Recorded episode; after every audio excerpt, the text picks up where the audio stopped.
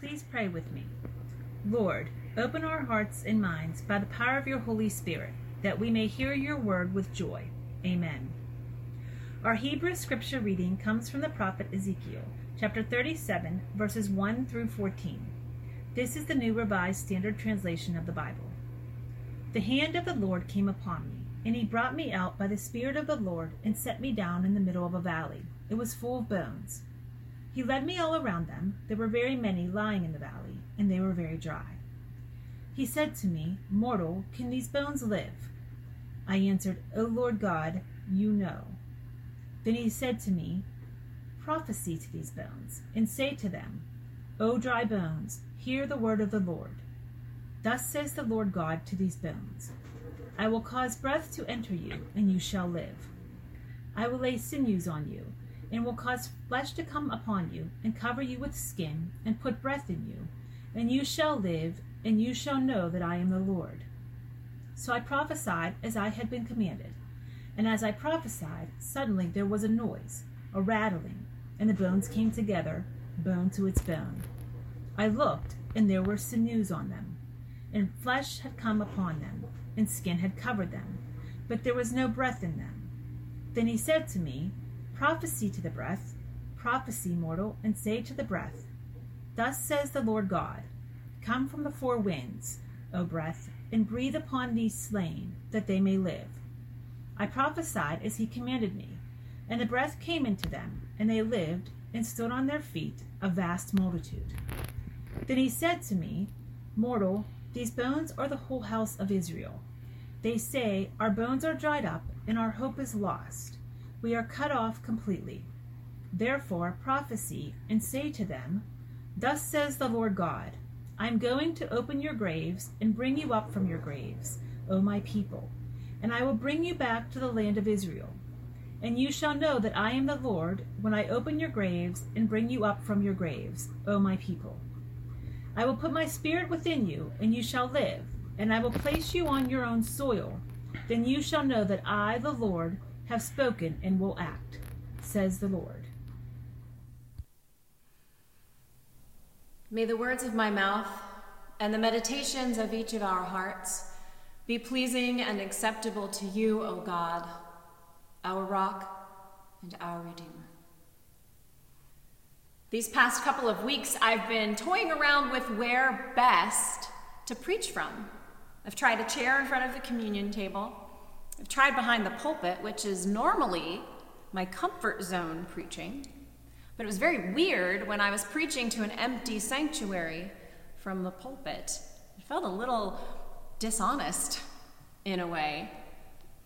Today I'm going to try something I don't normally do. I'm going to wander just a little bit more than normal out here in front of the pews. And as I do so, I want you to remember that these pews may be empty physically, but that your sisters and brothers in Christ are with you in spirit and in heart this morning. And so picture their faces sitting in those pews behind me, those beloved ones that are in your church family. I want you to do something else for me this morning, too.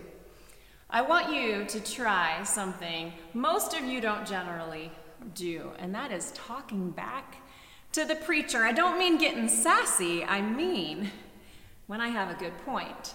Say amen or preach. Maybe laugh at my jokes every once in a while. I like that kind of back and forth dialogue during a sermon. It helps me remember that you are awake out there in the pews or the sofas or the dining room tables or wherever it is that you are this morning. So, today, in the safety and security of your own home, I encourage you to practice that. Try it out, see what it feels like. I won't know how silly you look. So, that said, how about that Ezekiel guy, huh? Our brother, the prophet Ezekiel, has a vision for us today. Because here's the great thing about the prophets they're timeless. What God speaks to a broken and hurting world never changes. So, in times like this, that means that we can look back on the prophet Ezekiel, and in many ways, we can understand his vision far better than we've been able to in a very long time. How many of you feel like you are in a valley full of dry bones right now? I kind of do. Ezekiel was originally writing to an audience of people who were in exile. They were living in a foreign land against their will, missing home. I miss home. I mean, not my literal home. I'm actually sort of tired of that place right now. Aside from wandering out to check on the church buildings once or twice a week and record worship, I'm not going anywhere else. And it's making me a little stir crazy. I actually started an Instagram account for my dog the other day because I needed something to do. And he is really, really cute. Uh, it is Pecos underscore the underscore pitbull, just in case you were wondering and want to follow him. Maybe you're bored enough to follow my dog on Instagram. What I miss is driving all over the city for meetings. That is something I never thought I'd say. I miss seeing you all in person every Sunday morning. I miss teaching classes at the jail. I miss getting to know the women there. I miss presbytery committee meetings, y'all. I miss things I didn't expect to miss, like driving over bridges and through tunnels. I miss making unreasonable numbers of target stops in a week. And for those who don't already know this, you will soon enough. I'm not a natural redhead. I definitely miss getting my hair done.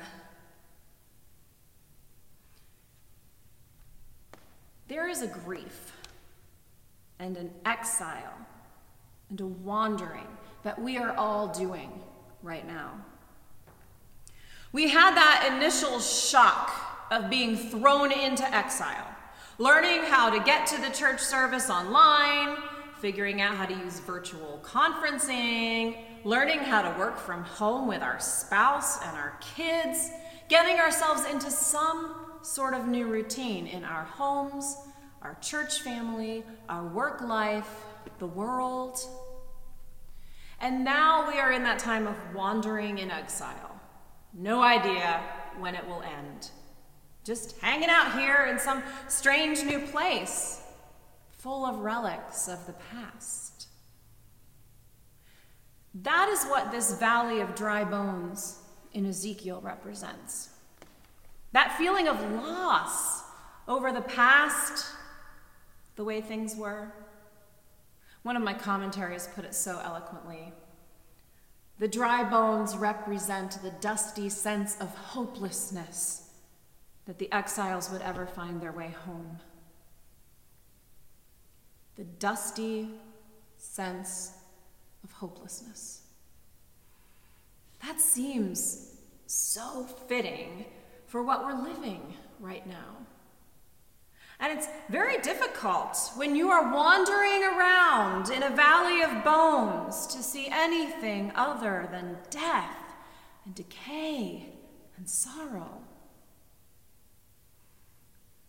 It's hard to find feelings that aren't that dusty sense of hopelessness. But then look at what Ezekiel sees next.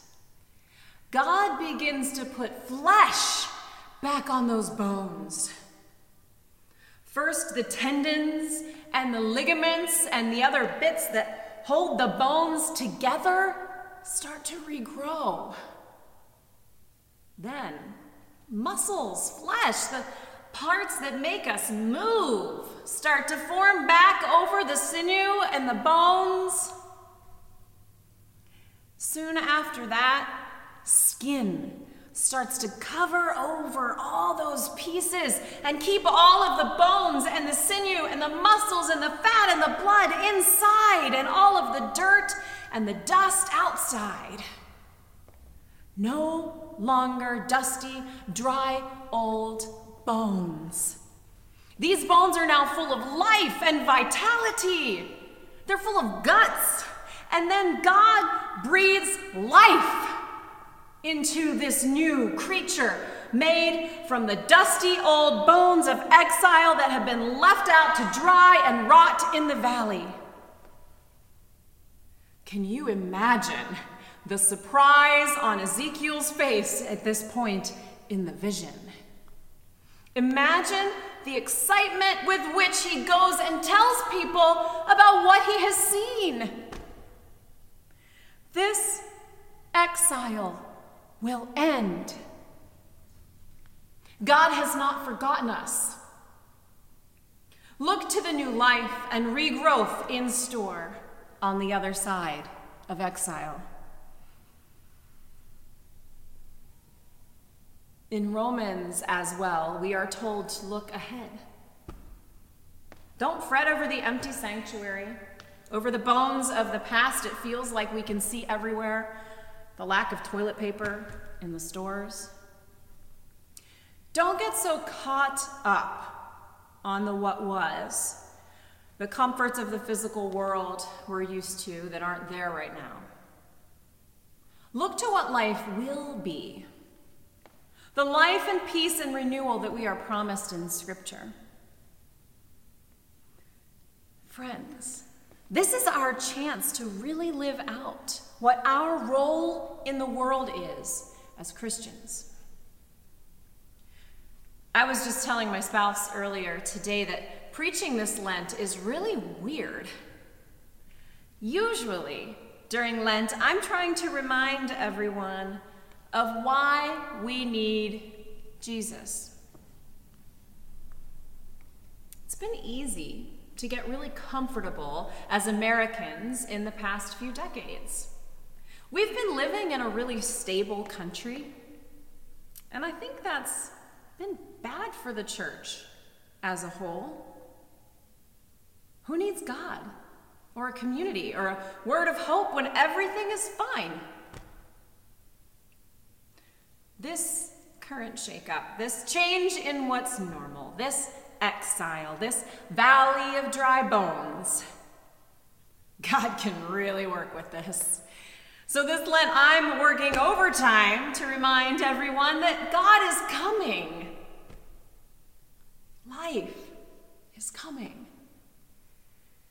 Easter will be here regardless of if it's safe to meet in this space yet on April 12th. It probably won't be. But Easter is not a date. There's a statement that once upon a time would have had me stoned or burned at the stake for heresy. Easter is not a time or a place. Easter isn't the flower garden or frilly dresses or a packed sanctuary. Easter is new life. And at the end of this exile, wherever we find ourselves, whenever that is, we're going to have such exciting new opportunities to come together as a church and to experience and share new life in ways we couldn't ever imagine before. Picture it. Picture this sanctuary. It's a bit of a valley of dry bones right now. There are so many reminders of the past. I can look around and see each of your faces sitting in the pews you sit in every Sunday morning. But you're not there. I can picture Sundays past when we have laughed together and sung hymns together in this place, meals we have shared. Yet, like Ezekiel prophesying over dry bones, we are called to keep worshiping together. I am called to keep preaching. The church is called to keep proclaiming the word of God over the dry bones because it is through that witness that these bones will live again. I imagine that it's uncomfortable to grow new sinew and muscles and skin and organs and all of that. Think about how much healing from a wound hurts. Think about how exhausting it is to recover from a surgery or an illness. It's not easy. As a community, we're going to have to go to physical therapy and follow up appointments and really think about our health and priorities moving forward, but it's going to be worth it. If we, as families and faith communities and nations and humanity as a whole, put forth the work of healing from this, having let go of what doesn't really matter, all that worldly stuff that Romans talks about, and focus instead on life and peace, on God and the well being of one another, it'll be like a phoenix rising out of the ashes. Think of the power in that image from Ezekiel again. Something that was left for dead begins to figure out how to stick together. Then it starts to get stronger. Then it finds itself clothed in totally new skin, and then boom, the valley is filled with new life.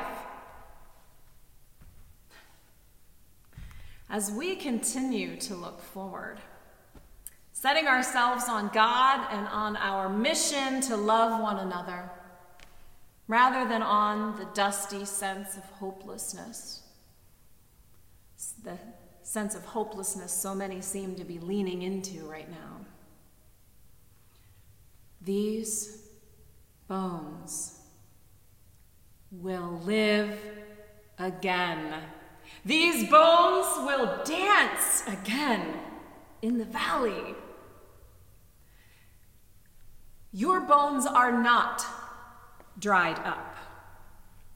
Your hope is not lost, sisters and brothers, people of God. You are not cut off completely. God's Spirit is here with you. God's Spirit will move in you and through you and will bring new life. Amen.